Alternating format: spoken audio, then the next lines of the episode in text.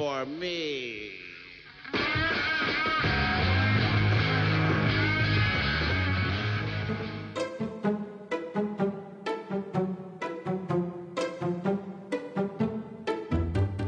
Hello， 大家好，这里是一一电台，本期为您奉上的特别节目啊，这个是我们筹备了很长时间的一一脱口秀。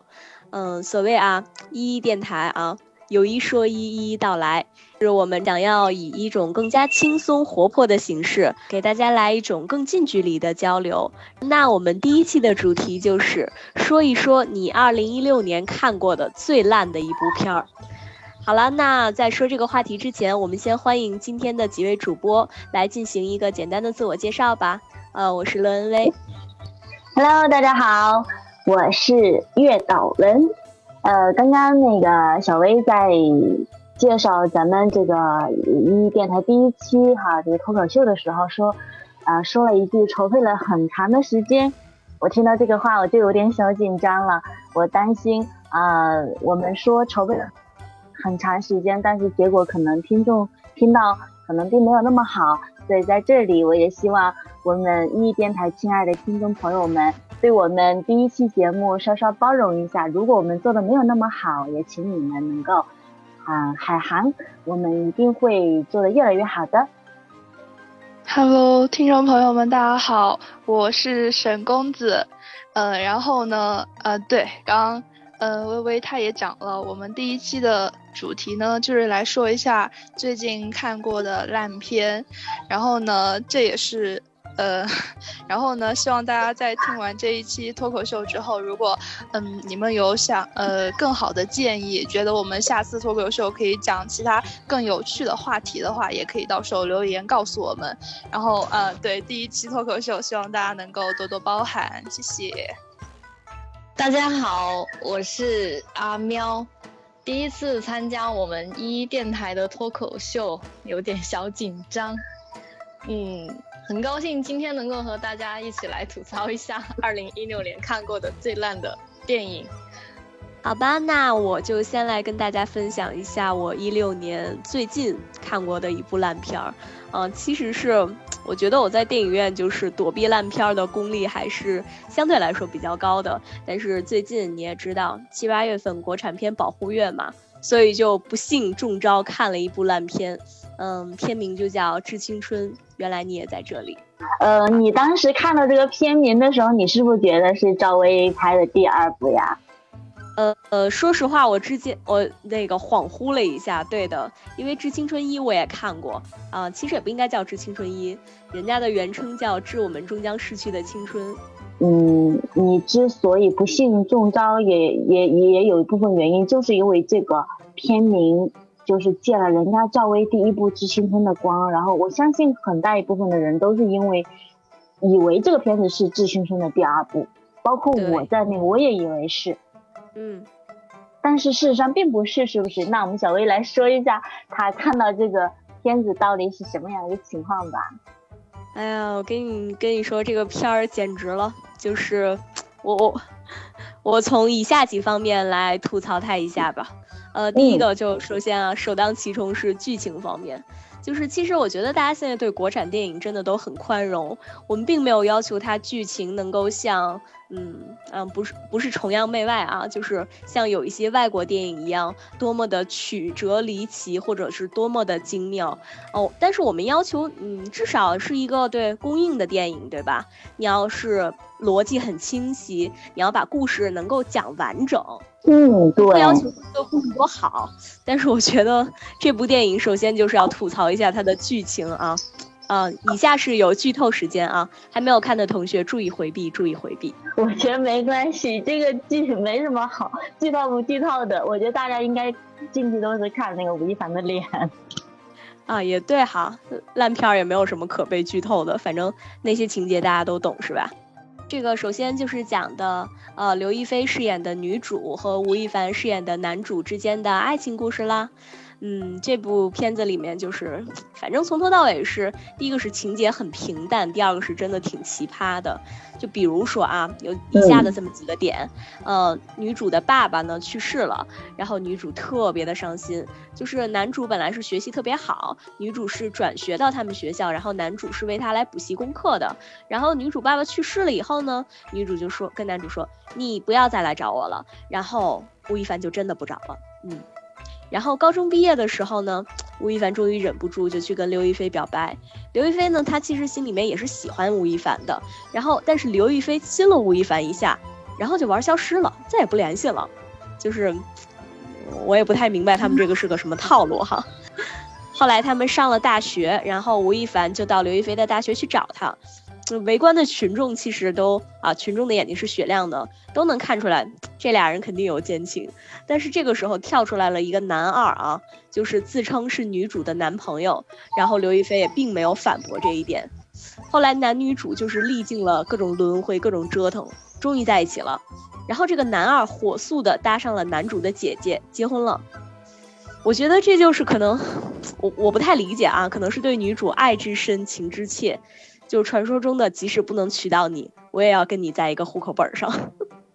那个后来就是女主的继父就是挪用了一些公款，然后女主要帮她继父还钱，然后不去找富二代吴亦凡自己的男朋友哈，然后反而去找男二借钱。就是这个脑回路我也是不知道这姑娘是怎么想的。然后经过这个奇葩的过程，两人终于果不其然的分手了。然后最坑爹的是最后最后这个结局还是开放式的，其实他们俩都没有忘记对方，但是结局就拍到刘亦菲后来去国外找吴亦凡，然后看到了他，然后就戛然而止了。就是烂片还要给你烂一个意犹未尽的感觉，我真的是不太能忍啊。对对对，我也觉得是要，我俩抢话筒了，特别特别不能理解这种就是所谓的开放式结局，对吧？你说你开放式，你也不能就这么开开的让人摸不着头脑。我觉得他们真的是滥用开放式结局了，呵呵，这个真的受不了。是不是有可能拍到这，然后那个刘亦菲的档期很紧，她没有时间拍了，就这样吧。对，文文你 get 原来是这样。哎呀，那还是还有一种可能是哦，她要拍是青春三啊！我的天哪，捞钱无下限，好可怕！我的天哪，他们可千万不要像《小时代》那样哦，一直一直这样。呃，其实《小时代》我还挺喜欢的，嗯，不过没关系，我们今天吐槽的片名里没有《小时代》。哎，说好的聂隐娘呢？说聂隐娘的话，我估计萌姨待会儿会一下起死回生，然后就突然蹦进来。我跟你讲，小心哦！反正她现在也不在。嗯。所以呢，我其实挺佩服小薇的，是是因为什么呢？一个这么烂的片，她竟然可以把这个片子的剧情从头至尾很完整的讲下来。要么就是你的记性太好了，要么就是这个烂烂到让你无法忘记。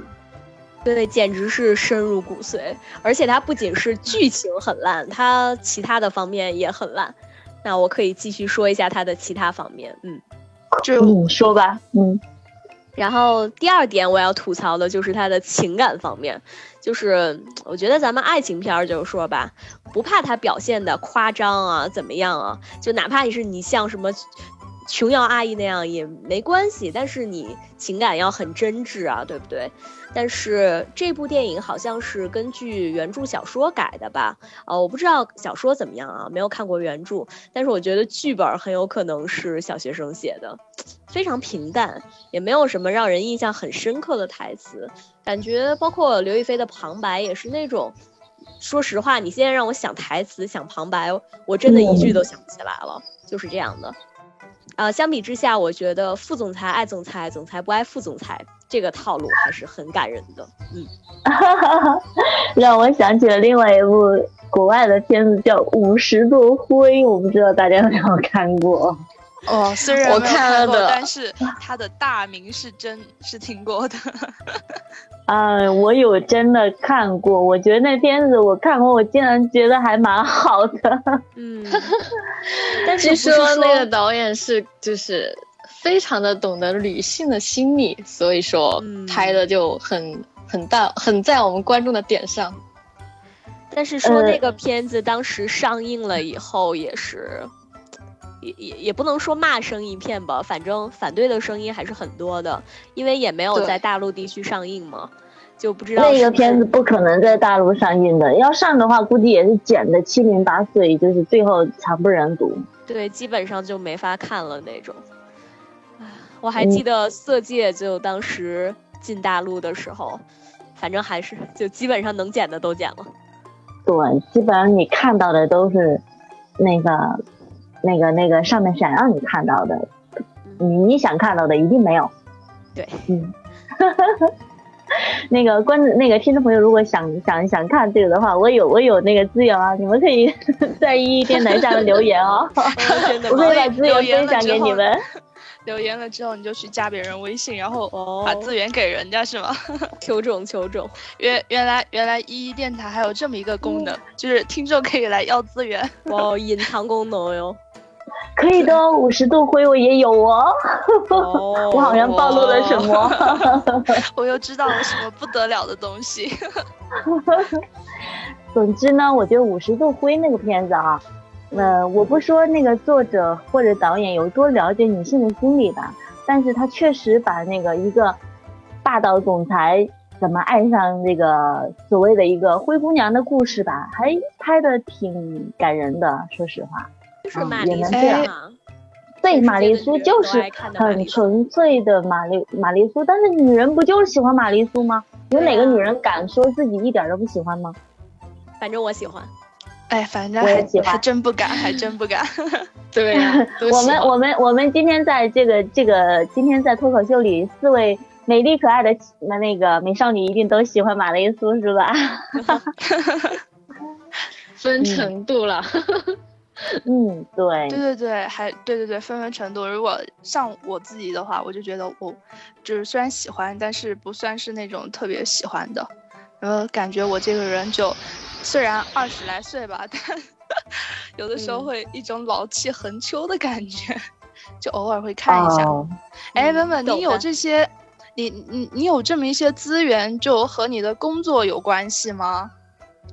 呃，就是应该多多少少有一些关系。对，就是我要要我，当然我这个资源不是说是像电影拷贝那种资源，我当然是要不到的，那个是需要密钥的。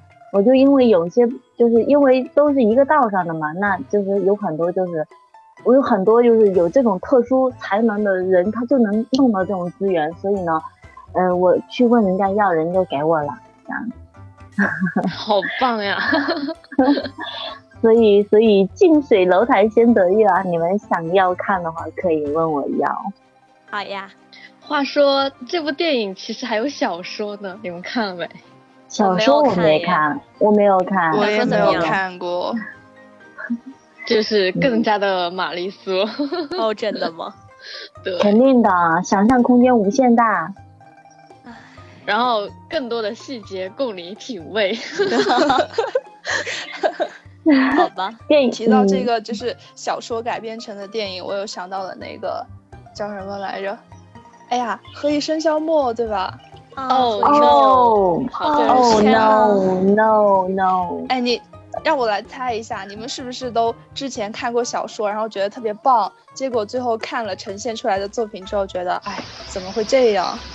对，是的，我是这样的，简直了，真的是。就是小说基本上是我在言情小说里差不多最喜欢的一部，然后电视剧，嗯，我也还挺喜欢的，嗯，主要是有我们家男神，嗯。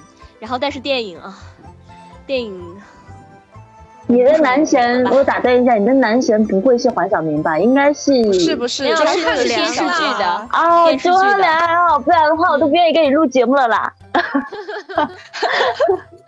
尴尬尴尬，咱们这样，咱们先把节目录完了之后我就再说。没有，其实我们的公子还没有开始讲他那个烂片的，不过我觉得可以稍微讲一下这个何以笙箫默这个这个所谓的电影，因为我是看了首映，然后我也是看到、嗯、我有看到小明同学跟杨幂同学来做首映、哎嗯，好羡慕，好幸福呀！你都可以去看首映，你还有那么多，哎呦，真的好幸福啊你！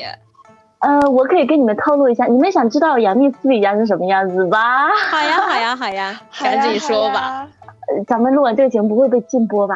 不会哈，啊、嗯，那个咱们没有说敏感的话题，就是说那个那个杨幂啊，杨幂杨幂私底下大概什么样子吧，对不对？嗯, 嗯，我可以，我可以花两分钟说一下子啊，大家都想听是吧？好，我可以说啊。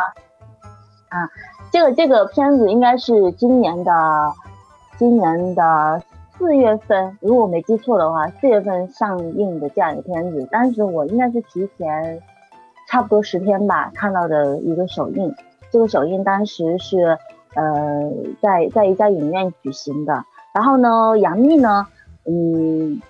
我记得他当时手边的助理啊，加上什么什么化妆师啊，七七八八的应该有个五六个人吧，嗯，就是跟着他。然后在这个这个首映式开始之前，因为我是作为工作人员，然后在首映开始之前，他就在影厅里面等等等这个首映开始嘛。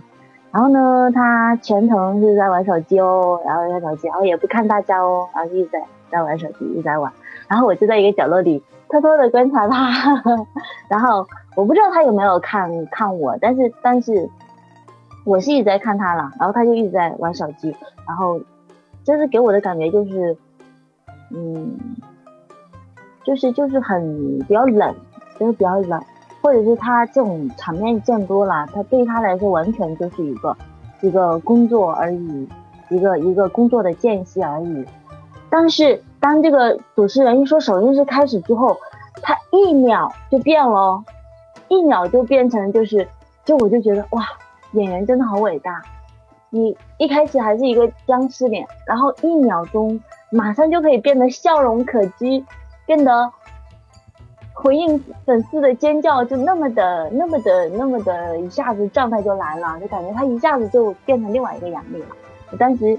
还是蛮惊讶的，嗯，我觉得啊，演员真的也挺不容易的，就是可以不停的切换这个感觉，不停的切换自己的状态，然后不停的从最颓废、颓废或者是最冷的一个状态，然后切换到跟粉丝，就感觉他好像跟粉丝嗨了有一个小时那种状态，嗯， oh. 大概就这样子。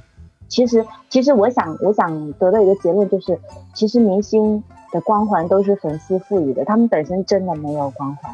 如果他不化妆，如果他不有那么多助理跟着他，他走在大街上跟我们所有的普通人没有任何的两样，就是那样，就是就这样就这样。对，嗯，钟汉良其实我了解的更多一些。哦呃，说到钟汉良的话，其实他真的跟其他明星不一样。刚刚是小薇说钟汉良是他的男神是吧？对，嗯，我觉得小薇的品味真的很高啊，加我一个。对钟汉良的话，嗯，我想即使我跑题了，粉丝也愿意听，是不是？对呀、啊、对呀、啊。钟汉良的话，我见过他两面。对对对。嗯，第一面是在，呃，是在，应该是在一个多月之前的三人行的一个定档发布会上，然后我有见过钟汉良，嗯。他给我的感觉就是，就真的很，就是有一点点小羞涩，然后呢，很很和气的一个人，就是一点架子都没有。因为当时我们进到那个首映室的话，人是非常少的，都是圈里的人，但是会有可能片方组织的一个活动，就是，嗯，会组织一小波或者是非常死忠的这样一个粉丝，全部都是女生来现场。当时小蛙，他的他的外号叫小蛙嘛。小蛙在那个就有一个帘子，就是小蛙跟赵薇还有导演杜琪峰会会会在另外一个帘子拉着的，我们观众看不到，但是但是我们知道快要来了，因为主持人会报幕嘛，说啊，接下来小蛙和小薇就会过来现场，然后那个粉丝就不行了，就是他就在那里尖叫啊，尖叫的特别厉害。然后那个小蛙就把帘子拉开，然后首先做了一个很绅士的动作，呃，把赵薇扶出来，然后让他先上台阶，然后他再跟着上来，然后最后导演上来的时候，他又下去接导演。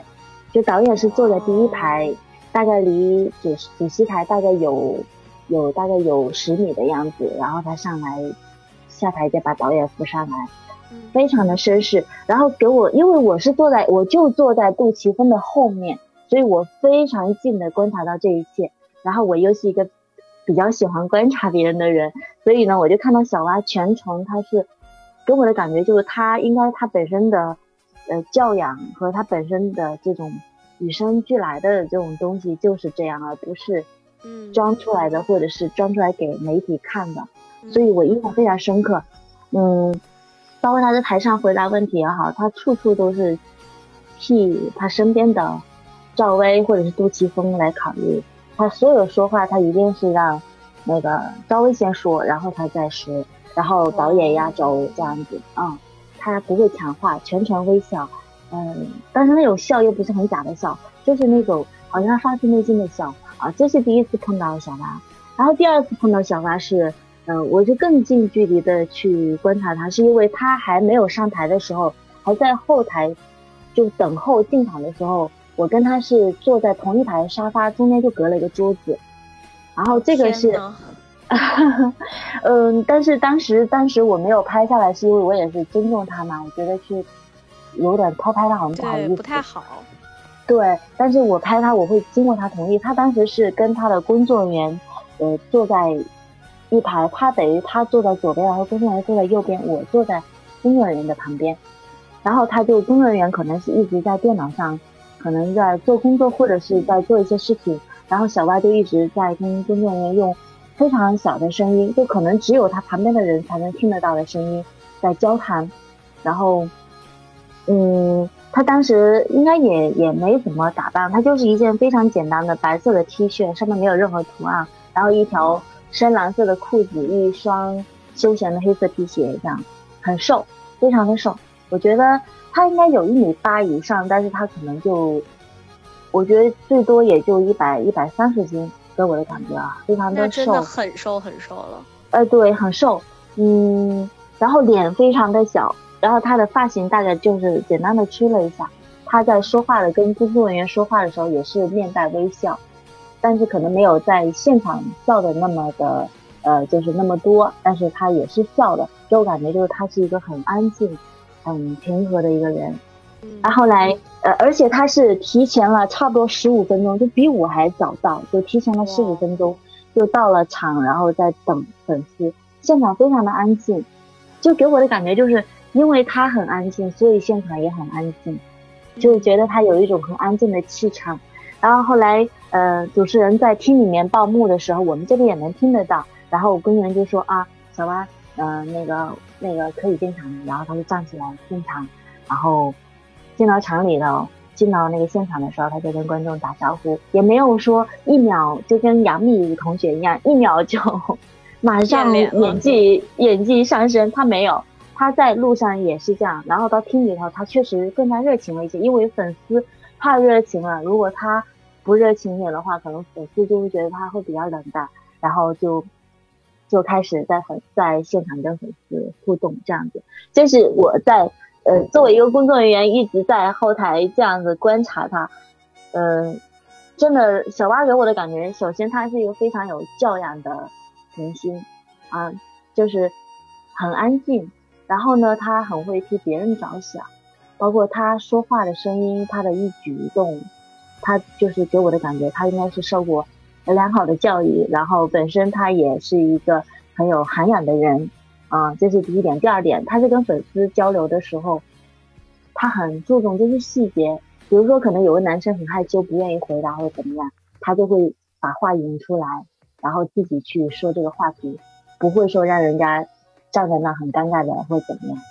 然后他也是一个比较，应该是一个比较聪明的人，就他反应很快，对，他反应非常快，就在现场，如果遇到什么问题的话，他几乎能够跟主持人同等的反应过来，然后 get 到这个点，然后开始，比如说嗯、呃，那个工作人员只就准备这个礼品哈，没有准备到，然后他就会很开玩笑把这个话题一下就过去了，也不会让工作人员尴尬，也不会让主持人尴尬，也不会让粉丝觉得工作人员没有准备到位。所以就是很多很多点哈、啊，我觉得小蛙确实是一个值得粉丝那么为他疯狂的人，这么多年了，从天涯四美开始一到现在十几年了，粉丝还是那么喜欢他，我觉得一定有他的理由，所以这样的明星可以多来几个。哦、不知道大家有没有听过瘾哦？听过瘾了，就感觉他是一个那种特别优质的那个演员，然后给人那种就是什么嗯，谦谦公子温润如玉的感觉特别好。哎呀，我都路人转粉了，怎么办？来呀、啊！我也是路人转粉啦，我也是路人转粉啦。对，我到现在都还记得，就是他应该是《逆水寒》里面的那个造型，卷头发的古装，好帅呀、啊！对，我觉得能够把这个造型都 hold 住的，真的是太正了。哎，当时就真的真的觉得好帅，好帅。嗯、后来看到那个何以笙箫默的时候，真的就觉得就是不看女主哈，就觉得好吧，这就是书里面的男主，这就是我要的何以笙。对呀、哦、看得好激动呀，真的是。对呀、啊、对呀、啊、对呀、啊、嗯，而且我特别喜欢那位古人叫纳纳兰性德，我觉得他是所有的男人当中最配这样，就是最配这个角色一个男人，就是我心目中的纳兰性德就是他，对，他演过，我因为他们的那个性格、气质各方面都非常的契合，嗯，所以就就让你看到就觉得这个人就是他。哇，好像我们把公子忘了耶！我们现在可以让公子出来说话吗？啊，没有没有，我一直在想，就是我一直想要把那个。就是谈，因为你们谈到钟汉良嘛，其实我想说，感觉好多香港的那些演员吧，都素质都挺高的，对吧？对，嗯，是的，啊、嗯，相对来说比大陆的要好。比如说，哎，对，像我的话，我就觉得像那个张智霖、袁咏仪他们夫妇，哎，挺不错的，就是感觉特别客气。嗯、对对对，然后看真人秀也感觉他们就是，哎呀，反正就特别。自然，然后给人的感觉特别棒，对，我觉得嗯，像香港的好多演员都特别不错。哎，这就要说到那个就呵呵一部所香港的好多好多演员云集的一部大片，今年大年初一上的，过去大半年了，呵呵，记得吗？你确定不要在大片之间加一个烂吗？尴尬，哎，还真是得要加上，因为这这个电影我看完了之后，不是看完，就我当时全程就没几个笑脸，我觉得，哎呀，大年初一本来是，嗯，特别开心，想要去看一个那个喜剧片，结果去了之后发现，哎呀，真的是，嗯，不说完全笑不出来，就是笑的都比较尴尬，然后笑点也没有很多，就刚开始还特别。别激动的那么多实力派的演员，像那个什么周周润发，然后嗯张学友也去了，哦张学友都去了，我的天。然后结果结果结果没想到他是这样的一个，因为我觉得他情节真的是让人让让人失望了，这又哎反映出一条真理，就是说那也不管那个大片它的阵容是有多豪华，它并不就代表了它就是一部好片，我真的好心疼那么棒的明星阵容，然后最后出来的是这个效果，啊，当时从电影院出来真的是心情都没多少了。我我其实没有看过这部片子啊，公子啊，但是我身边我有、嗯、我有同学跟朋友看过哈，他们他们说，呃，他们三个人去看，然后有两个人都睡着了。然后我就觉得，我想哦，那这片子我就真的不用去看了。对，因为其实怎么说，它《澳门风云》这个系列，哎，你你们看这一听名字吧，《澳门风云》，这是不是就去冲着那个就卖那个情怀梗，就把监狱风云给改给改成了澳门风云。然后我觉得其实第第二部第二部还行吧，嗯，就是它的情节什么的我觉得还行，但第三部我是真的觉得它不行。它那里面就用了好多的那个情怀梗，就炒冷饭嘛，嗯，最最最明显的就是那个中间周润发唱了一首那个友谊之光监狱风云的那个梗嘛，但是其实他在唱的时候我觉得哦，怎么有一种就跳戏的感觉，怎么就回去了呢，就感觉这个情节怎么跳来跳去的，这个电影是要怎么说。我就感觉说如果说他要向经典的那些老港片致敬的话，那也不至于这么生搬硬套的把那个情节给套过来这部电影里面吧。我觉得这个真的是不能理解，好尴尬的这样一个情节。对，我就觉得他他这情节好奇怪。公子刚刚说到这里，我突然想起就是我们刚刚还在热议的那一部大烂片《何以笙箫默》，你们记得里面这个电影里面有这样一个情节吗？就是那个女主角剥了一颗榴莲糖给小明哥哥吃，然后小明说呃他跟小明说啊我我呃小明就问他你为什么给我榴莲糖吃，他说这样的话你就会留恋我呀。我当时我跟你讲我那个心情啊，我本来我觉得对榴莲糖我还挺、啊、我还觉得哈，我虽然不爱吃榴莲，但榴莲糖还行啊，不那么呃刺激，味儿不那么那么浓。但自那以后我真的我就我就说榴莲糖我可不会吃了，对，真的。但是我想这种这种话都能编出来，我的天，太生搬硬套了，太扯了。你们知道吗？对对对，当时我想的就是就是这个比较重口味，因为榴莲的味道比较大，所以说它会让他永远都忘不了这个味道。然后还跟他接吻，哦我的天哪！这也可以这样子吗？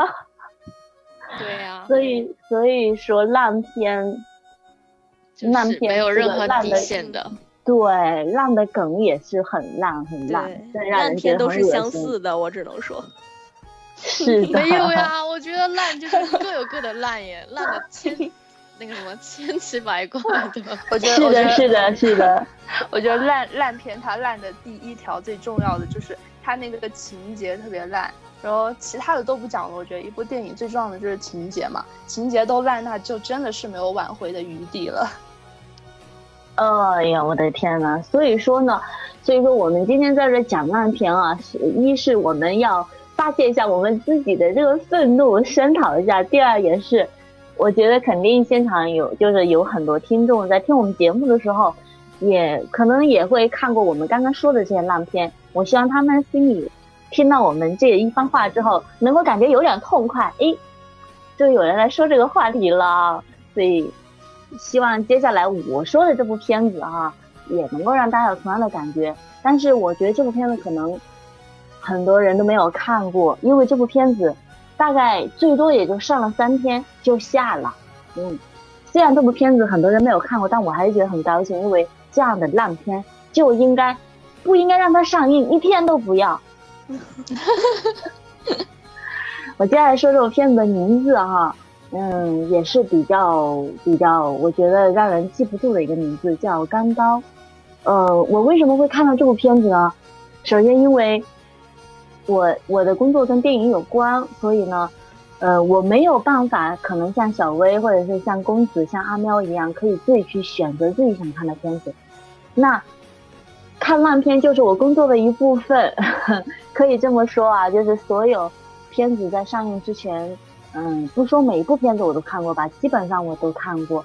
嗯，因为可能因为我看片的一个结果也会成为这个电影排片啊，或者是业务上的一个交流的一个依据，所以呢，这部片子我就是很多片子虽然很烂，但我必须还是得看。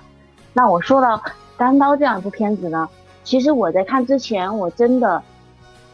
真的还是抱有一丝希望的，因为在看片之前有有一个见面会，就是这部片子的主演也不是特别的，呃，还还是有有有所名气的哈、啊。我我说来给大家听听啊，主演何润东，还有这个李东学。何润东大家都知道，台湾的一一个还挺帅的一个明星。李东学，我一说他演过的这部《甄嬛传》，里面的十七爷大家肯定就会知道了啊，他是、嗯、对十七爷，对，他是甄嬛，应该是甄嬛里面唯一最爱的一个男人是吧？皇上都戴了一顶大大的绿帽子，嗯、然后呢，李东学在里面也演得非常的好。嗯，他在这部片里面演的是跟何润东演的是一对兄弟哈、啊。嗯，这这剧情就没什么好说的，因为这个剧情真的很烂，而且很很平淡，完全没有什么好说的。那我就说里面里面的一些我认为我无法忍受的一些梗吧。首先，一部。呃，他打的所谓的黑白片儿，他其实是模仿的，呃，之前非常著名的一部呃国外的影片叫《罪恶之城》，我想肯定很多观众都看过。他完全是模仿人家的风格，但是呢，连皮毛都没有模仿到啊！整个片子呢是黑白的，没错，但是呢，它的镜头非常的粗糙，画面也非常的粗糙，就是呃，而且他做的是 三 D 的效果。所以呢，如果不戴 三 D 眼镜呢，又看的是非常非常虚，戴上之后仍然觉得虚。你说你们觉得这是怎样一种感受？这真的是很尴尬呀、啊！就觉得它这个 三 D 的效果还连那个那个画面都是虚的，然后它那个雪花降落那个雪花，假到就是觉得感觉天上掉的是那个一滴一滴的牛奶，哦，我的天哪！所谓的五毛钱特效，对，我觉得它也就三毛啊。还有一点就是我觉得非常让我无法忍受的就是它那个非常多的这个就流血的这个镜头，就给我感觉就是看那个剧组别的没有，血浆包特别的多，我到处到到处砸到处甩的这种感觉，知道吗？就是就是，而且他那个很多的近，非常近的一个镜头，就是这个血，他好像，而且是放慢了一个镜头，那个血就这样溅出来，就给人给观众看的感觉就非常的不舒服，就是觉得胃里面反胃，你知道吗？就是那种感觉。嗯、呃，今年有一部政治片叫《百团大战》，嗯，大家可能听说过，但是肯定不会去电影院看这个片子，我是看过的。我觉得百百团大战的特效做的拍的比这个好多了。哦，真的吗？我都很遗憾，为什么百团大战没有上，而这个片子竟然上了？可见我们现在的电影市场是有多混乱，是有多么这个背后有多么不堪的一些我们不知道的真相、嗯、啊！各种利益的推手吧。哎，对，博弈的结果。是的。最好谁砸的钱或者谁的关系运谁就上呗啊、嗯！这个如果播不了的话，我们民主播可以把它掐掉啊。啊，然后就现场就是感觉就像一个泼泼，就是不是泼水节，是泼雪节哈、啊、那种感觉。然后他那个嗯，有很多镜头是跟山一起拍的嘛，然后给给给我的感觉就是那个山的那个景，就跟人差不多高，你可以想象他那个景，他那个景。做的有多假，我就觉得好像他在动物园拍的那种感觉，就后面的山，就是演员一一抬手，那个山就能摸得到那个山顶。你们想象一下是怎样的一个画风啊！好，最后我来说一下那个，嗯，何润东的一个扮相哈，就我觉得就是，我觉得导演可能很恨他还是怎么着，他的扮相非常的丑，他脸上的那个疤，还有他一说话就咬牙切齿，就跟。就跟他里面说了一句台词，他里面有一句台词就是“我就是一条疯狗”，我觉得导演就是按照这个台词去，去去把他的这个扮相扮成这个样子的，就是感觉就是一条疯狗的样子，非常的丑，就让人觉得他是为了扮丑而丑，而扮丑，并不是说他这个角色必须要有这么丑。所以呢，整个看下来就是画面不好，剧情狗血。然后呢，何润东还非常的丑，你说观众看这个影片到底图了什么呢？真的没有没有办法从这个影片里得到任何的东西，除了觉得恶心。里面有一句台词，呃，我印象非常深，我到现在我还记得。但是啊、呃，里面有一群女人哈，可以说是这个所谓的这个呃军队军队类类型的片子里面唯一的一抹温暖的颜色吧。然后呢？呃，李东学啊、呃，就台词是这样的，李东学就说啊、呃，团长，这些女人啊、呃、是来做什么的？然后团长就一脸正气的说，别女人女人的，人家是艺术家，是为了仰慕咱们才冒着生命的危险来这里感受血色浪漫的。但是这句台词一出，然后全场哄堂大笑，你知道吗？我又想起那个刘烨演过一部片子叫《血色浪漫》吧？对对对，对，那部电影电视剧还不错啊。我当时就想啊，怎么可以这样？这样也可以，这样的台词也可以，也可以，也可以过关吗？好，然后还有一句台词是有一个呃团长手下的一个小呃一个小小兵吧，一个小男孩啊。然后，呃，就他听到一段音乐，那个音乐是团长非常喜欢的音乐，就有点像那种，呃，佛教的音乐那种感觉哈。然后他就非常就拍马屁的叫他人，团长，我听到您放这个音乐，我就好像看见了一尊菩萨在我的面前。然后这句台词之后呢，全场又是哄堂大笑。啊，简直就是，确实还是挺欢乐的。我觉得，如果说这部电影给大家贡献了什么，我觉得唯一的就是台词真的太雷了。然后我是发自内心的笑了啊，真的笑了。然后笑完之后就哇，怎么会是这样？这样的电影总是怎么拍出来的？这样的台词是谁写的？编剧是谁？哦、啊，就是这样。然后看完之后，看完之后还有一点小花絮，就是何润东上去了，他还问大家。呃，大家觉得电影怎么样啊？然后，因为我们这个基本上是圈内的人看片哈，其实何润东也知道我们不是一般的观众啊，不是一般的普通观众。然后他问完之后，全场鸦雀无声，特别的尴尬，真的，起码有十秒钟没有说话。后来何润东就自己说啊，那个我刚刚听到大家笑了哈。看电影嘛，就是为了开心啊！各位大佬，开心就好啊，开心就好啊！后来他就下来了。哎，我想讲一句特别，要不要这样圆场？真的是一句特别经典的话。那做人嘛，最重要就是开心。对，何润东把这句话呃那个学得很像，但是他下来的时候，我觉得他肯定一万只草泥马从他心头奔过。如果是普通的观众的话，肯定也就说啊挺好看的，或者是给他那个面子。但是底下不是都没人说话，你知道有多尴尬吗？十秒钟是冷场的。后来他自己说啊，开心就好嘛。我觉得他们当时可能是剪刀石头布了一下，谁输了谁上台问大家这个问题。啊，所以说这部片子有多烂，大家都知道了吧？而且大家应该要同情一下。我竟然把这部这么烂的片子从头至尾看完了，是因为我是职业素质，我没有办法从中间离场，所以我只能忍受了两个小时。你竟然还没有睡着？我没有睡着是因为旁边坐的人都还认识，我不好意思睡着。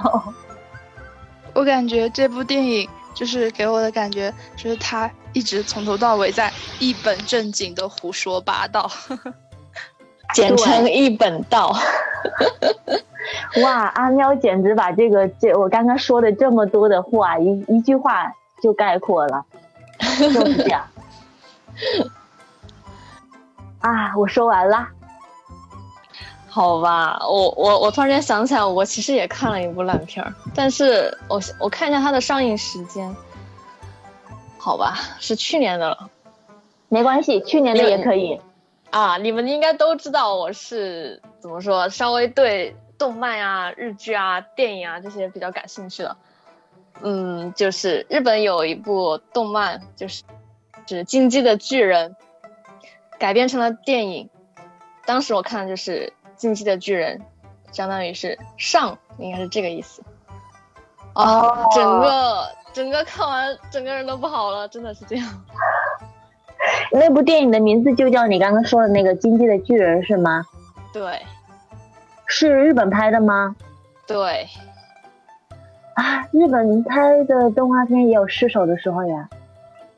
因为怎么说，进击的巨人他要求的特效比较高，所以可能他们那个技术还是差了点儿，但其实这个并不是最主要的原因。就是一部电影嘛，最重要的还是要剧情啊，就是逻辑上要要要能够说得过嘛。对，就整部电影已经把原作就是改编的面目全非，除了人物，呃，再就是跟巨人之间的打斗保留了以外，我感觉其他的都已经失去了精髓。所以我想，可能也只有你这种粉丝会去看这样的电影，因为我好像我都没有听说过这部电影。嗯，其实怎么说，如果是看了漫画或者是看了动漫的人，就是非常非常的不能接受这部电影，然后我也是其中之一。它最主要的，呃，先说第一个不一样的，它就是它把那个三大主角，他们在原著里面都是十五岁的少年，嗯，哦，电影里面就成了二十四岁，就成了大人。反正就这个就看起来就有点怪怪的了。还有就是情节都就是就是怎么说，毕竟是一部电影只有两个小时嘛，他可能要讲完他想要表达的故事，所以说就没有那个漫画和动漫表达的那么流畅了。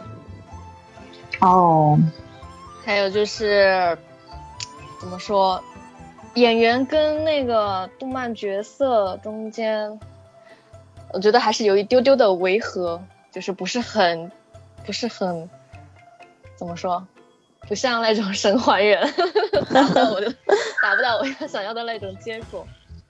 嗯、呃，在这所有的就是怎么说不是很满意的情况下，还是看到了一个亮点，那就是石原里美在里面演的一个配角的配角，应该算是韩吉、嗯、哇，就当时不仔细看的话，因为戴了一副眼镜，然后装就是那个人物表现的话哈，就要打仗呀还有研究呀，就看起来脏脏的嘛。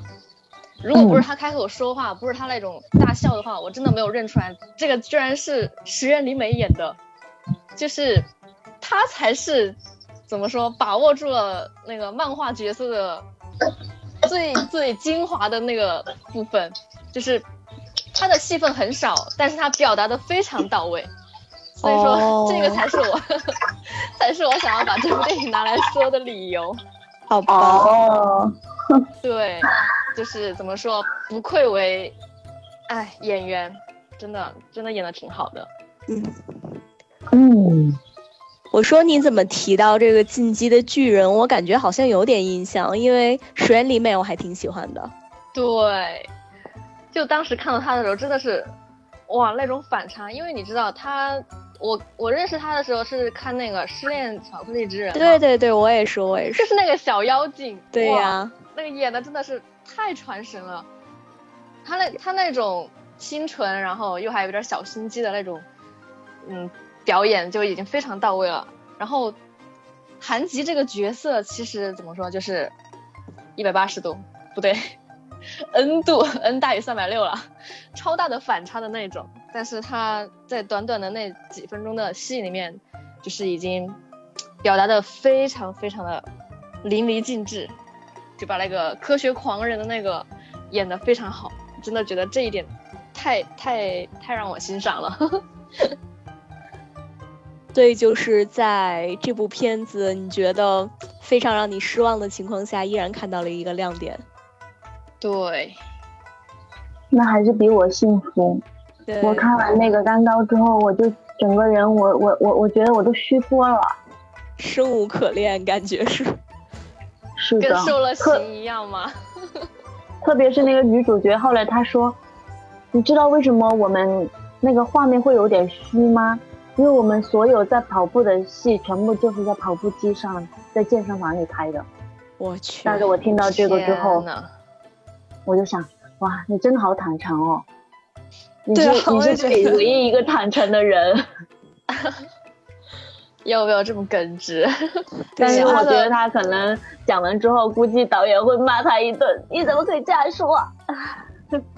导导导演弄了那么多的套路，没想到啊，没想到被他一句话就给戳破了。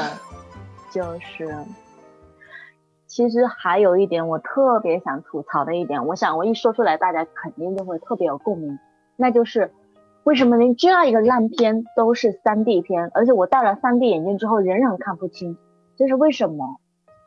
现在只要是个电影都是 三 D 电影。对呀，说到这个我就突然间想起来，就是去年对吧，星际穿越对不对？嗯，导演诺兰他是就是怎么说，拒绝做成 三 D 的，因为他觉得 二 D 已经可以表达那种宇宙的那种感觉了。嗯，突然间觉得诺兰好有良心啊，对不对？对啊，我觉得像像如果像这种能够表现这么宏大的什么宇宙啊星球的话，用 三 D 可能大家觉得很正常啊，而且可能在电影院真的能感受得到。嗯，为什么为什么一个剧情片要用 三 D 呢？完全完全没有任何的我觉得必要。对呀，啊，对，是个电影都 三 D 啊。对，制作方有必要呀，他们可以就是拿到更高的票价，可以赚更多的钱，而且尤其是中国的电影。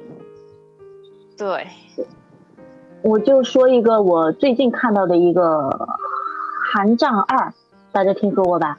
啊，嗯，我还说今天要把寒战一看了。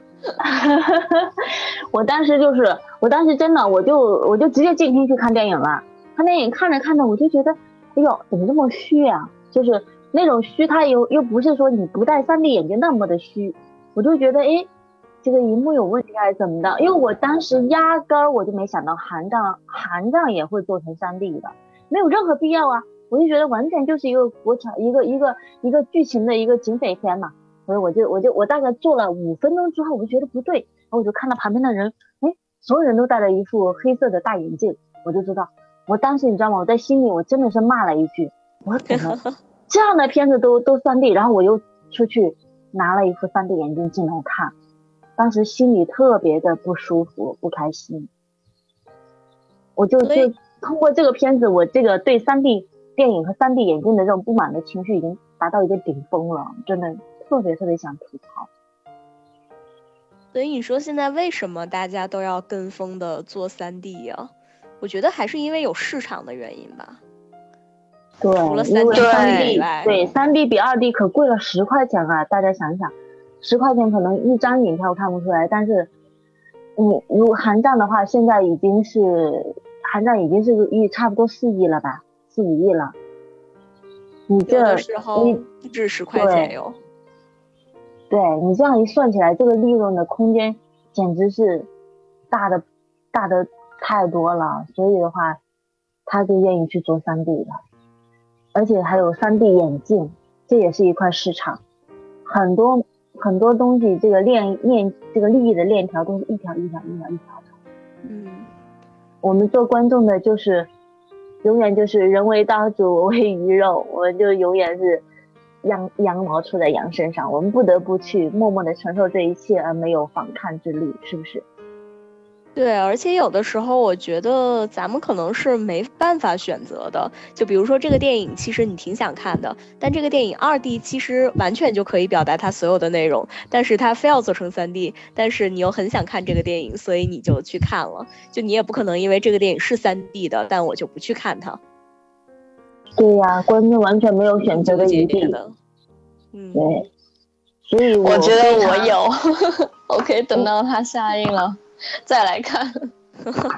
那就只能去电脑上看了，那那就那就真的是无奈的一种选择了。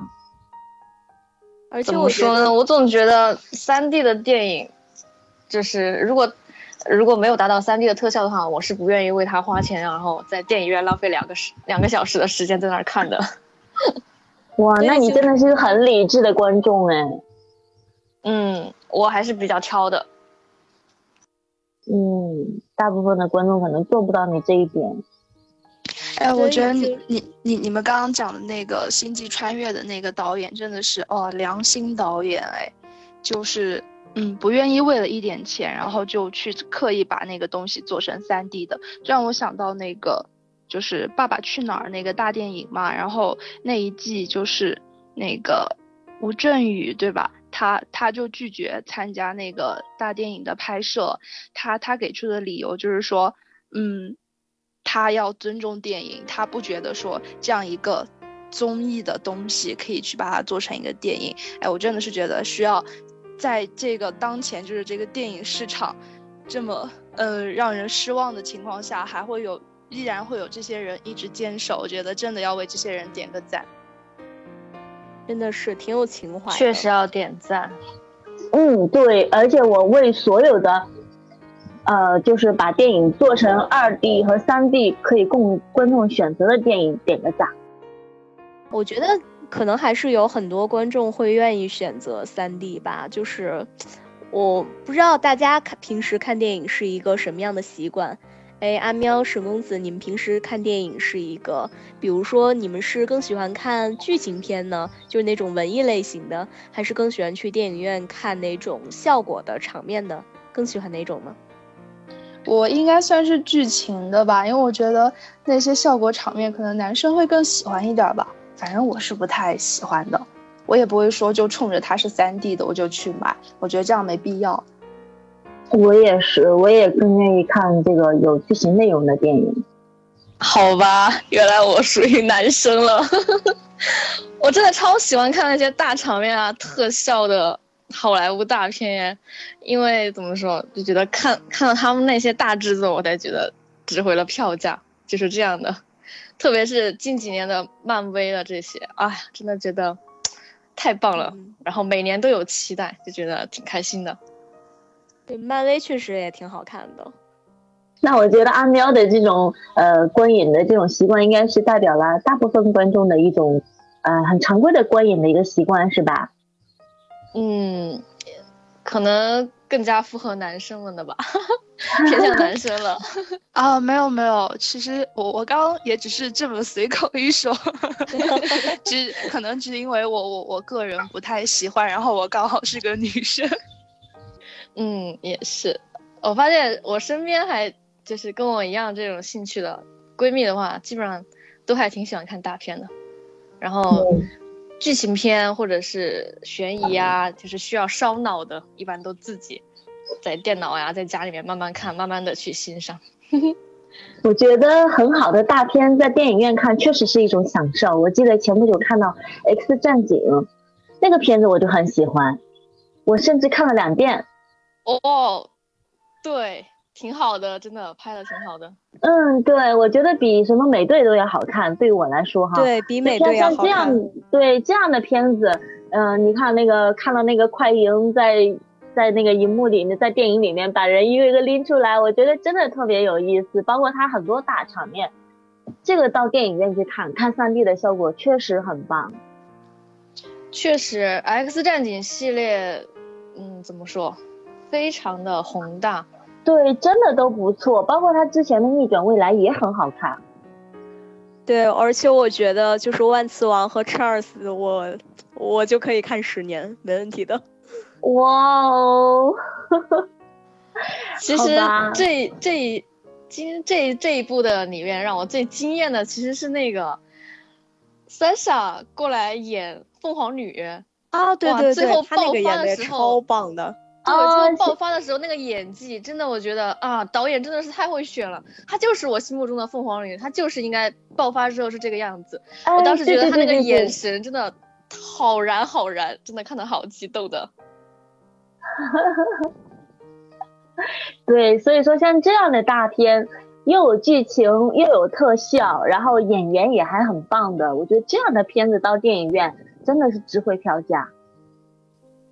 但是还嗯还有另外一个现象，就是现在的文艺片是不是大家反而会选择比如说在家里看呀，或者是很多人就不太感兴趣，所以文艺片的票房是不是不太好呢？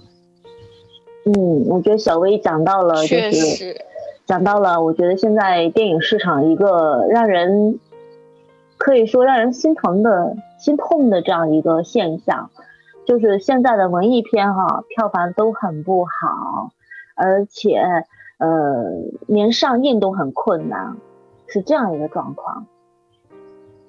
确实是这样子的。反正我个人来讲哈，我要不是从事了这个行业的话，我是一个观众的话，我可能不太会选择在电影院去看文艺片，我可能会更愿意去看啊、呃，像什么魔兽 X 战警啊、美队这样的片子，我觉得这样的片子才会在电影院看。像文艺片的话，一张票跟比如说普通的二 D、三 D 票价都是五十，那我在电脑上看我是免费的呀。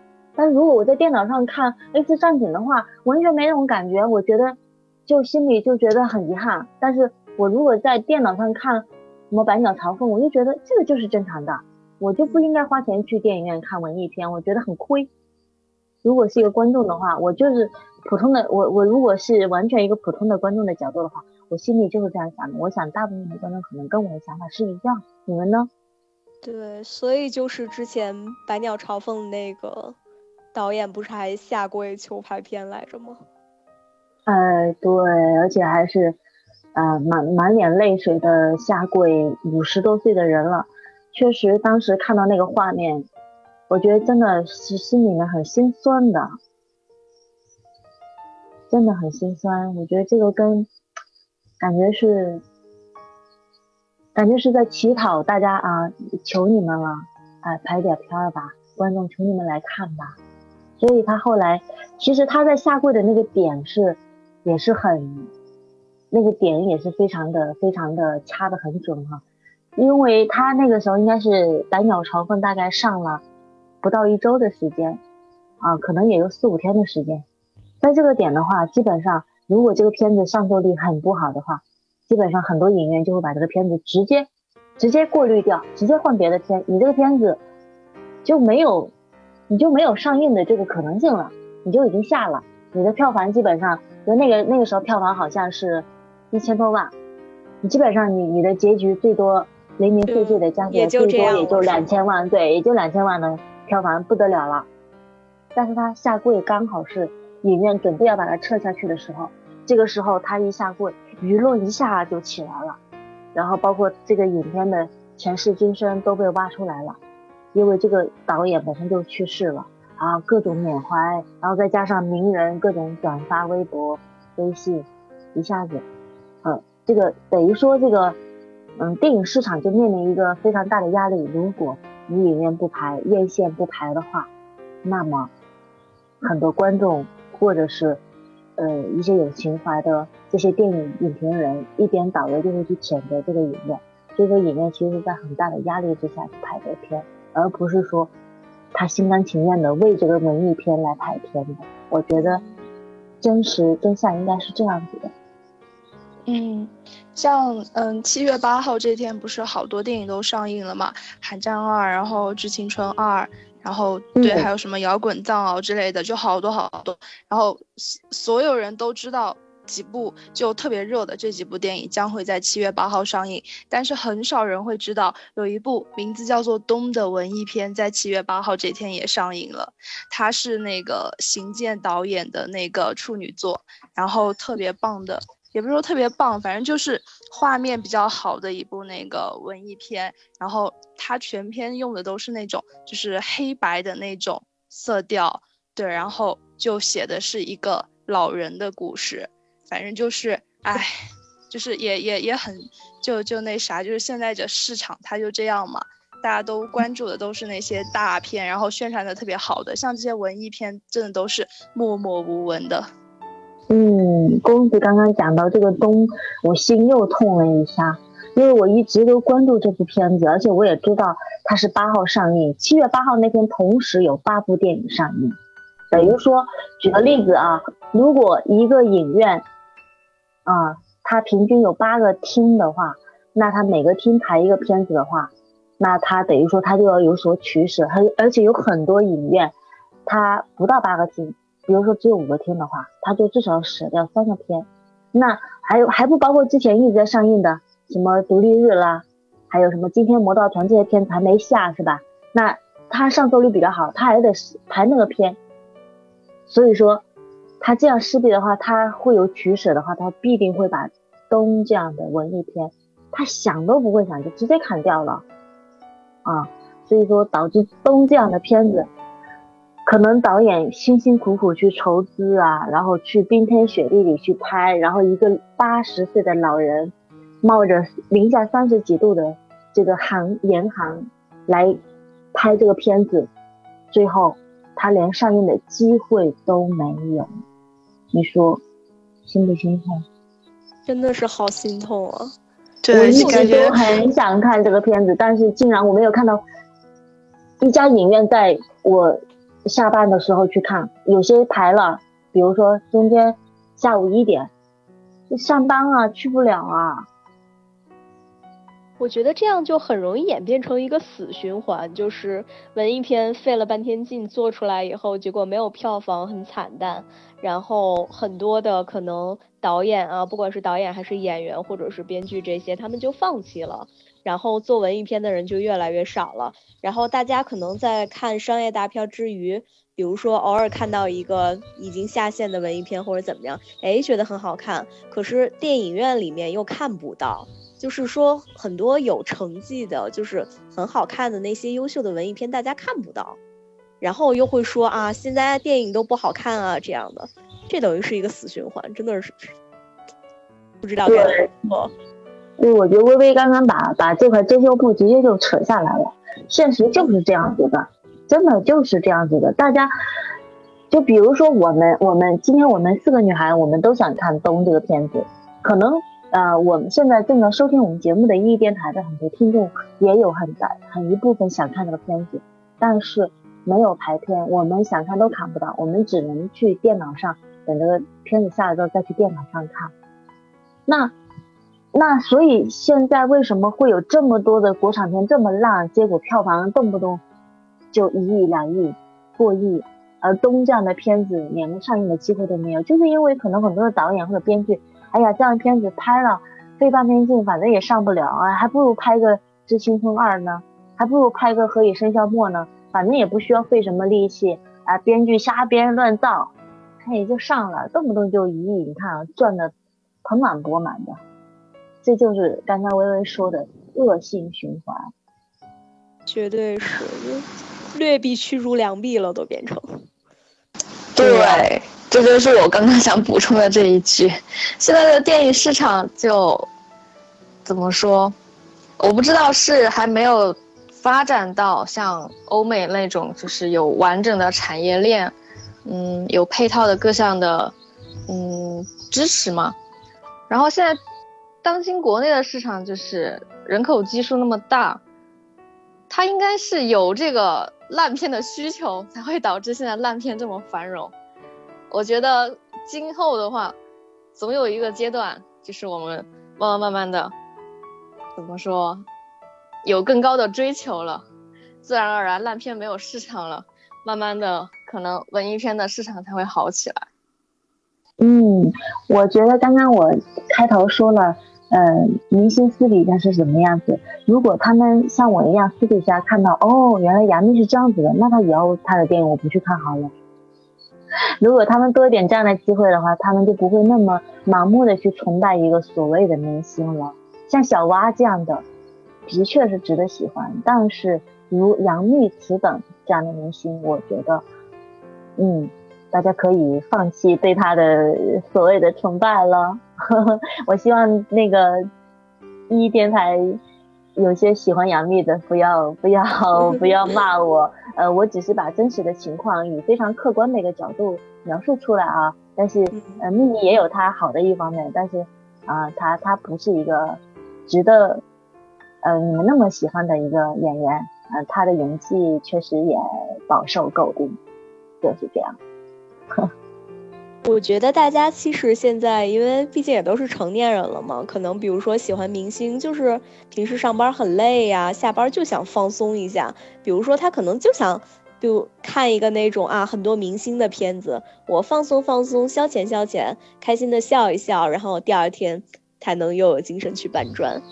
我觉得大家可能对明星的喜欢也很少上升到人生导师啊那种崇拜的程度吧，最多也就是比如说杨幂可能是比较会穿，然后长得也挺好看的，就挺喜欢的。然后比如说正好也这个电影里有啊，我这个明星我都不讨厌，我就去随便的看一看。嗯，这样其实也是有的。嗯、那你是没有看到啊、呃，就是粉丝看到他激动的在那里一直哭一直哭，你能理解吗？嗯、能理解。所以我觉得、就是、我就在那一直流泪一直流泪，然后一直说啊咪咪我爱你，然后怎么怎么，哎呀就在那里就说不出话了，就跟就跟一个跟恋人分散了一个一个两个恋人分散了十年之后再相见的那种相见无语的感觉，你知道吗？就一直流泪哭的那叫一个稀里哗啦。嗯，所以我在旁边我看到百思不得其解，我不知道秘密有哪一点掐中他的死穴了，能够让他如此的痴爱他。其实吧我觉得就是嗯，就一个艺人他的那个标签其实可以可以看出他属于嗯哪一个层次。比如说我们说钟汉良，我们给他的评价是一个是好的演员，对吧？嗯，但你要评价杨幂的话，我我能给他的客观的评价是他是一个很很火的明星，仅此而已了，就是这样。所以说我觉得有大家喜欢的那个艺人他究竟是哪个层次的，其实我觉得应该心里面都有数。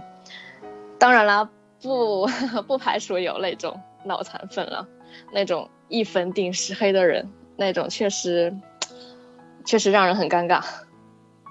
嗯，对，就是我可能也没有过那种说特别特别崇拜或者特别特别喜欢，就是像小文刚才说的那种在现场哭到不行的那种明星吧。甚至可能有的时候比如说可能有机会能够去见到他们，但是如果我错过了我也不会很遗憾的那种，就是嗯，包包括小蛙，就是在你说之前其实我一我虽然心里面很喜欢他，但是也不会说就是做出一些疯狂的举动或者怎么样的。嗯，说到说到现在的电影哈、啊，都需要靠明星来撑。那最近有一部片子叫《路边野餐》，我相信大家肯定听说过。这部电影是没有任何一个明星的，他所有的演员全部都是非专业的村民来扮演的。那这样一部片子马上就要上映了，在呃，应该是七月十五号就上映了，也就是明天就上映了。对，就是明天。哎，那个，但对，嗯，对，但是我很遗憾的告诉大家，这个片子的上映只有十天时间。我那得抓紧去看了，就是这么短。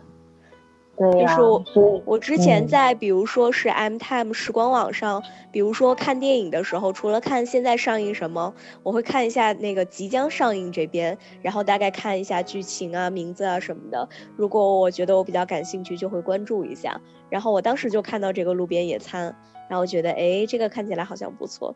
那听你这么一说，我更要抓紧时间去看一下了。嗯，明天就去。嗯，比起中他还是稍微幸运一点，对不对？起码他没有说连上映的资格都没有，因为我看到现在还是有很多影院在排他的片子，虽然排的都不多，但至少他有上映的这样一个机会，让有些观众想看到能看到。只是说，一般的影片有一个月的时间，甚至有些片子可以延长到两个月，但他就十天的时间，我觉得。哎，真的很可怜，但是我们我们四个人一定会去支持的，对不对？对，必须的，嗯、对，一定要去，毕竟真的很不容易，能够就是至少他有拍片。嗯，我觉得这个就是怎么说呢，就是电影业让我们看到希望的一个地方吧。我觉得大家其实近些年来也在越来越理性的思考，就是我们究竟想在电影院看到什么样的电影。我觉得不管是商业片还是文艺片，它都有它存在的价值，然后这个在电影院应该是能够百花齐放的，这样才是一个正常的状态。嗯、对对，是的，我觉得小薇刚刚总结的特别的好。虽然就是那些嗯、呃、非常啊、呃、就精彩的好莱坞大片，当然在电影院看感受肯定是非常的好的啊，很爽。但是我觉得像蓝鸟朝凤啊，像路边野餐这样的文艺片也应该多给一些空间，因为真的有很多很大一部分像我们刚刚四个女孩这种对文艺片剧情片非常喜欢的这样观众，希望也能兼兼顾一下就是这些观众的一个感受。对呀，想象一下，下了班儿之后啊，买张电影票，嗯，如果有好朋友呢，就约上好朋友；然后如果要是没有合适的人呢，自己去电影院静静的看一个文艺片儿。哎，我觉得是一个很好的周五的晚上。哦，看来小薇经常一个人自己看电影哦。对，我也是想讲，哦、你是经常自己一个人去吗？呃，我也不是说经常吧，我是这样，就是如果我能约到其他人的话，或者我觉得方便约，我就会约一下。但如果其他人不方便，或者是我今天就突发奇想，我想去一个人看个电影，我就直接买张票就去了，就说看就看的电影。嗯，哎，你们呢？嗯。你们平时会一个人去看电影吗？公子呢？啊，我不会，我经常我都特别喜欢约人去，比如说约一下室友，然后对朋友，哎，实在约不到人的时候，就叫上我表弟。因为我我我比较喜欢就一起去看电影，我觉得电影嘛，一个消遣娱乐，可能就我这个人，对，就比较离不开别人，所以我就比较喜欢和别人一起去。哦，那说到底，公子是害怕孤单是吗？阿喵呢？哎呀，你 get 到了重点。沈公子握个爪，我们俩一样。就哎呀，如果我约不到人，然后没有人陪的话，我是绝对不会去电影院的。我不要一个人孤孤单单的去看电影。对对对，真的，我就我我真的特别喜欢，就约上人在一起去看。对，而且怎么说，嗯，看完之后嘛，你总有想要点评啊，或者是想要交流，或者想要吐槽。然后你如果旁边连个听的人都没有的话，真的觉得好尴尬呀。哇，你俩可以组队去看吗？对呀。哎，那小文你呢？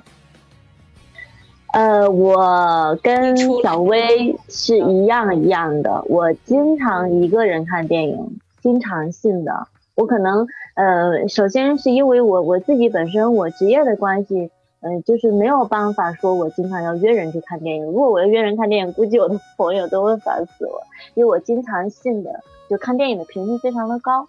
嗯，这个是一方面，是我因为职业的客观的原因。第二个就是主观上，我个人我喜欢一个人看电影。哎，我我也是，哎，非常就还挺喜欢的。我觉得这玩意儿越看越上瘾。就是一开始的时候，我不知道你有没有这个感觉啊，小文。一开始的时候，你可能是嗯带着一点忐忑呀，或者是不太确定的心情去看，但是越看你会发现，哎，一个人看电影这个妙不可言。他们这个只会喜欢和别人一起看电影的人是体会不到的。你简直说到我心里去了，真的是这样子的。特别是呃文艺片，而且我有一点哈，我觉得我不知道小薇你没有经历过，比如说像看百鸟朝凤的时候，我看了两遍，我都是我不说从头哭到尾巴，我我真的那部片子我我肯定是一只眼都没有干过的。但是如果我身边有个人的话，我会觉得很不好意思，会很尴尬，就是会觉得好像我怕别人说我矫情啊，或者说我眼泪太浅。但是我自己看的话，身边也有人，反正我不认识嘛，我我想哭就哭，我想笑就笑，没关系啊，我可以我可以非常的很自然的很舒畅的把我的在这个电影里面那个感情就是抒发出来。嗯，就非常的自然，非常的呃就不不需要顾及别人的感受。这也是我喜欢看电影的。特别是我，我为什么喜欢看剧情片、文艺片？因为我觉得一般非常好的文艺片，它一定会有让你感动的部分。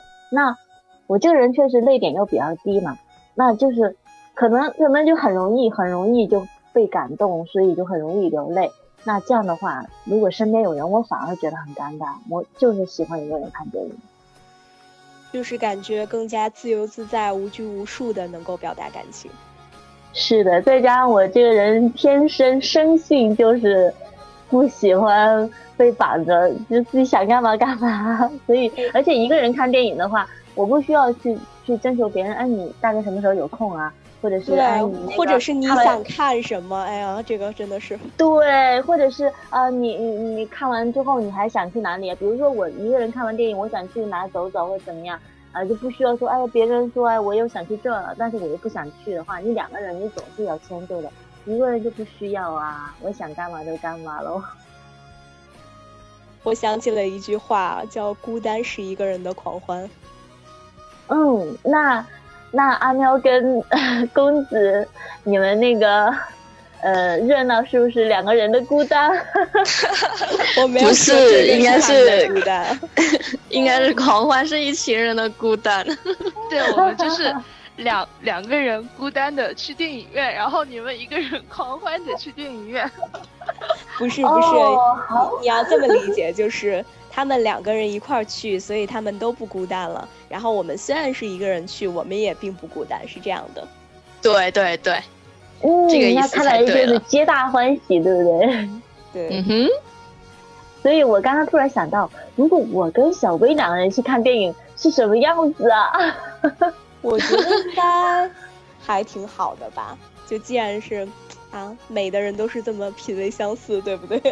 哇哦，这句话简直讲得太好了，我觉得完全可以作为我们今天这期节目的一个完美的结尾。我的天哪！哎呀，我估计观，我估计听众都在骂我们太自恋了。这播了会不会掉粉儿？嗯，希望不会啊，希望嗯，在听我们节目的亲爱的你们。也是那么的小自恋，因为我觉得自恋就是自爱的表现，对不对？对呀，而且有我们四个这么美丽可爱的啊女主播，对不对？美少女，对，美少女。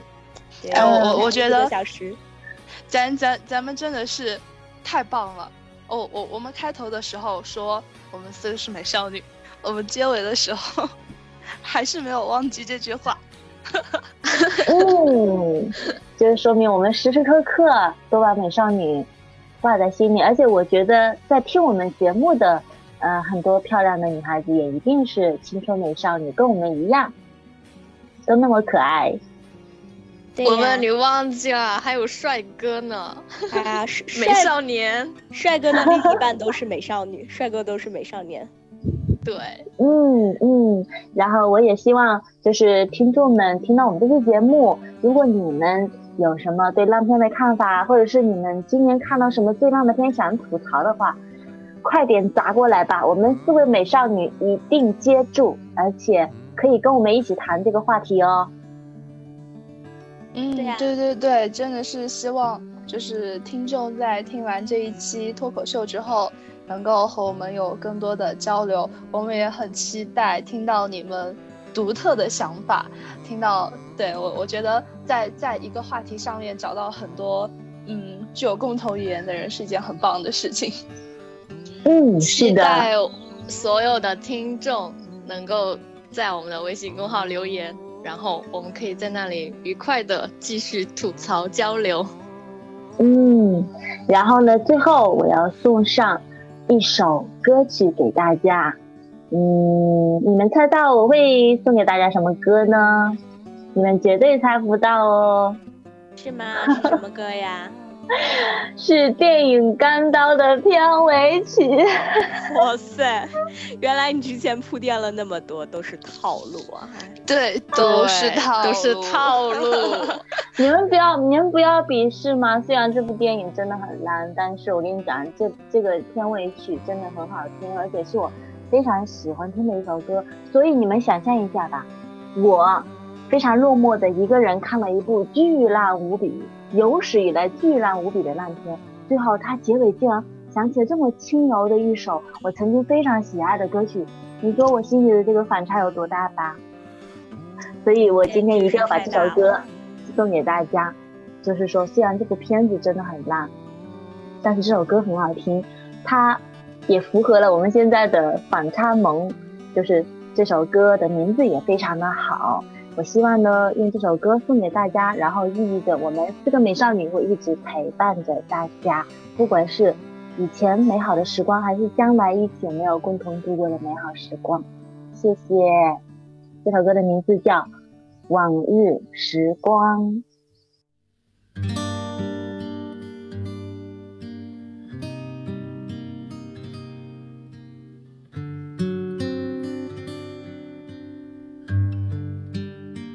我是乐薇，我是月岛文，我是沈公子，我是阿喵，我们四个青春活泼的美少女在这里等待大家。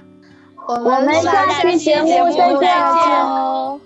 人生中最美的珍藏，正是那些往日时光。虽然穷得只剩下快乐，身上穿着旧衣裳。海拉尔多雪的冬天，传来三套车的歌唱。一名河旁温柔的夏夜，手风琴声在飘荡。如今我们变了模样，为了生活天天奔忙。但是只要想起往日时光，你的眼睛就会发亮。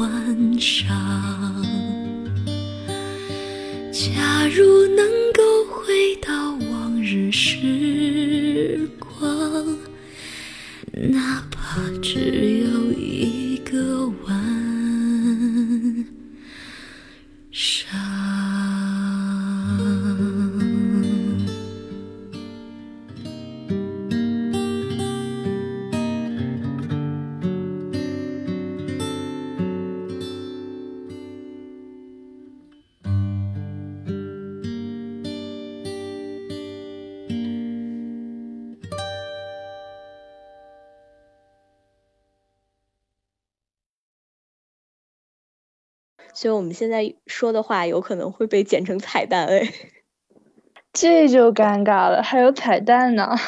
对啊，哎，没关系没关系。好的，那我们一一电台的脱口秀第一期呢，嗯，到这里也就要结束啦。然后感谢还能够听到这里的你们，鞠躬。嗯，我是叶导文。谢谢大家。你们也说一句啊！你也说一句啊！好尴尬啊！我都忍不住笑了。